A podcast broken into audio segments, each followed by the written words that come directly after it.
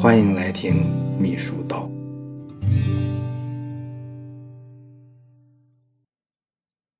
秘书的秘书，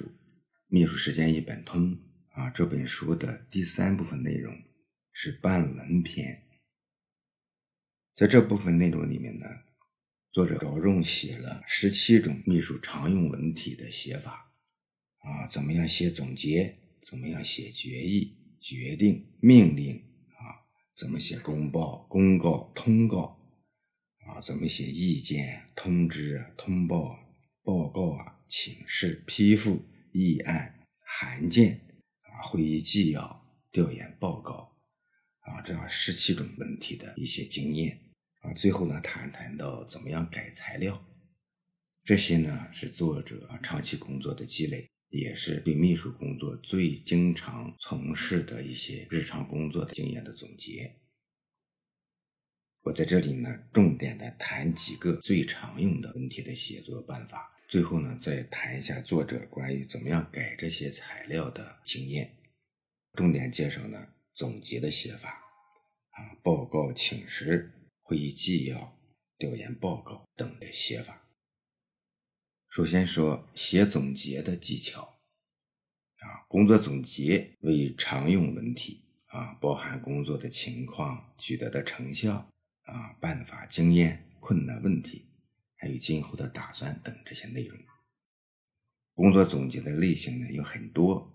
从总结主体来看呢，有单位的总结、个人的总结啊。从时间跨度上看呢，有五年规划总结、年度工作总结、半年工作总结、季度总结等等。从总结的内容看呢，有全面工作总结、专项工作总结等等。各级政府工作报告实际上是年度工作总结，如果赶上啊是一个五年计划下来啊，还可以概括的总结这样五年的工作的整体情况。啊，这种总结起草主体基本为自我总结、自我关照和思考，以第一人称居多，对个人则为我，对单位来说就是我们。材料总结，它的结构多为总分总式。啊，首先呢，概括一下工作的整体情况，啊，并就工作情况取得的成绩，啊，做出清晰的判断和成效评价。啊，其次呢，围绕重点、突出亮点，充分体现主体内容，分别介绍工作情况、取得成效、工作经验以及增进措施等等内容。最后呢，再归纳提炼工作结论及态度和意见。作者呢，从五个部分的内容分别都写啥啊，进行了归纳。一个是呢，关于工作部分啊，这部分内容呢，主要要从纷繁复杂、林林总总的工作中提炼若干重点事项，围绕重点工作挖掘提炼最有价值的内容，不必事无巨细、面面俱到，但要抓住重点。亮点和特点。写总结呢，客观上不能把每个部门、每个人的工作情况都事无巨细囊括殆尽，而要努力避免把重点工作和亮点工作淹没在琐碎的事物之中，把总结弄得平淡无奇、索然无味。所有工作都有重点和关键所在，这些重点和关键事项就是总结基础所在、笔墨所在。找到重点和关键，就基本写出一半的总结。如把重点工作和关键事项排列出来，下笔就不难；否则呢，必然会绕来绕去，写不到点子上。写总结，关键是要能披沙沥金、去伪存真，找出重点工作和关键事项，才能让总结恰到好处，增光添彩。二是关于成效部分，成效呢是工作总结的目的所在啊，是工作成绩的具体体现。工作总结呢，必须恰如其分的把工作成效讲清楚、点到位。工作总结呀，很大程度上是对工作成效的一种归纳和总结，这是中国社会的一种非常客观的目的需求。作者也说。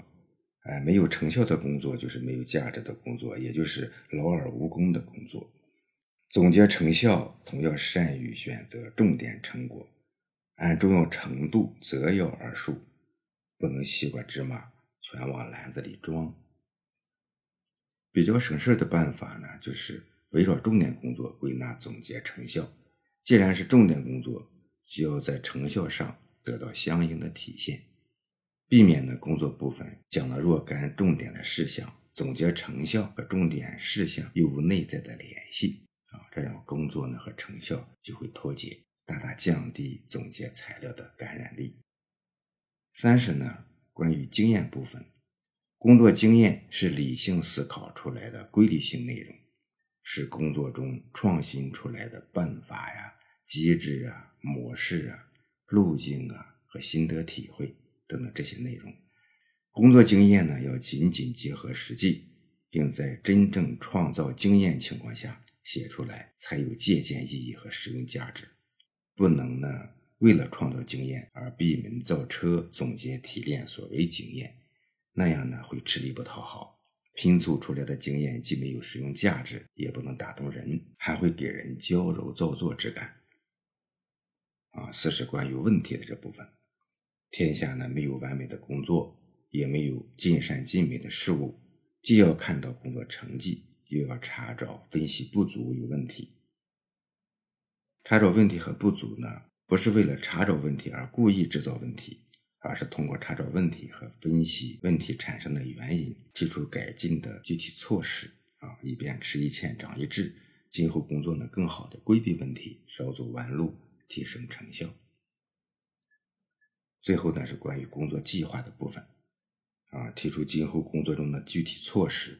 啊，这些措施呢也是有来源的，啊，一个是呢你得保持工作的连续性、稳定性和延伸的措施，第二呢就是你对问题和不足应该有改进措施，啊，你前面都谈了嘛，你得针对这些问题和不足，再就是呢需要进一步强化的重点措施。工作措施那就要求操作性强、可行性强，你得符合实际，能够为今后的工作提供参考。不能落实的措施，你写的再好也没有用。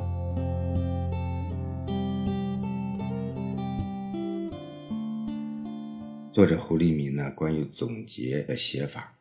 他有这样六点技巧，都值得借鉴。第一个技巧，你要掌握总体情况。啊，这一条呢也算是写总结的基本要求。写总结呢，你必须熟悉工作的组织实施、关键节点、成效成果、亮点特点等这些全面的情况，啊，你才能够准确的把握、客观的分析、评价总体工作，找到恰当的切入口，把握重点和关键，选择最适当的内容，采用最准确的语言写好总结。这要求呢，平时要积极的关心工作，主动参与具体工作事务，多观察，多思考，多积累，多总结，啊，功夫用在平时，才能提笔有数，落笔有根。啊，秘书如果不在平时积累东拼西凑，缺少实践的根基，文笔再好，也写不出生动鲜活的好总结。啊，这就是说功夫都在室外，这也就是为什么有些非常文笔好的人他做不了好秘书，那就是你必须从实践中来。作者呢对这一点谈的不是技巧的技巧，是很值得我们注意的。第二个技巧，择其要者而言。他说总结呢有两种写法啊，一种是省心省事法，一种是提炼重点法。省心省事法呢，就是把工作分为板块、柱块，平铺直叙，只要把事情说清楚就行了。啊，这种写法的缺点，那就是眉毛胡子一把抓，哎，平铺直叙不能引人入胜。这提炼重点法，那就是选择若干重点工作落笔，其他的次要事项少提或不提，这样呢，就把笔墨用于重点工作和关键事项。这样写呢好处，当然就是重点突出，抓住主要矛盾，能够在有限的篇幅内把事情说得更为清楚。这提炼重点法呢，也可以选择若干较为鲜明的特点啊，总结工作特点。这种写法呢也很常用。这样写呢，可以拓宽眼界，跨度较大啊，也不受先后逻辑的限制。这是很考验笔者的归纳总结能力的。写总结的第三个技巧呢，就是力求集思广益。写总结呢，某种程度上是站在各个部门的肩膀上来工作，可以发挥各相关部门的主动性和创造性，让部门分别围绕职责总结专项情况，最后报送综合部门集中梳理。为了有利于呢各部门围绕主题突出重点，步调一致，秘书可以起草一个写作的提纲。哎，明确总结各部门各个板块它的内容要点和起草要求啊，各部门呢就按照这个要求分别总结自己那个板块的事务啊。这个办法在实践中呢比较广泛的使用。秘书呢在各个部门报上来的材料的基础上，再思考、再提炼、再加工、再升华。哎，同时呢，根据自己掌握的情况以及领导意图，重新构建主题思想。总结框架和重点内容，保证素材来源于部门，利益及水平又要高于部门，视野及领域要宽于部门。写总结的第四个技巧是征求意见，啊，总结的内容全不全，表述准不准，深度够不够，都可以通过征求意见这个环节来弥补。各部门拿到征求意见稿以后呢，结合工作提出具体的修改意见。各个部门呢，在拿到总结这个初稿之后呢，他会看到自己的工作啊，能够尽可能的在总结中得到充分的体现，哎，就有关问题提出意见和建议，这些修改意见和建议也能够保证这工作总结更加全面、客观、准确、到位。作者说，最为经典当属政府工作报告，政府工作报告从初稿到定稿。往往需要通过二三十个环节征求方方面面人士的意见和建议。征求意见环节非常重要，要充分吸收各方面的意见和建议，更多的集中各方面的智慧，体现各方面的意志啊，避免成为一家之言，更有代表性、典型性和说服性。第五个技巧呢，就是要远离总结三个弊病。第一个呢，就是描述工作过程不厌其烦，事无巨细描写工作环节，不注重总结、概括、提炼和浓缩，容易造成连篇累牍，不着边际。第二个弊病呢，就是眉毛胡子一把抓，什么都写，什么都说不到位。第三个呢，就是滥用数字，啊，大段大段的运用数字，啊，觉得数字内容多就会更加准确。忽视具体案例及事实的列举啊，弄得数字绕来绕去，让人读不下去。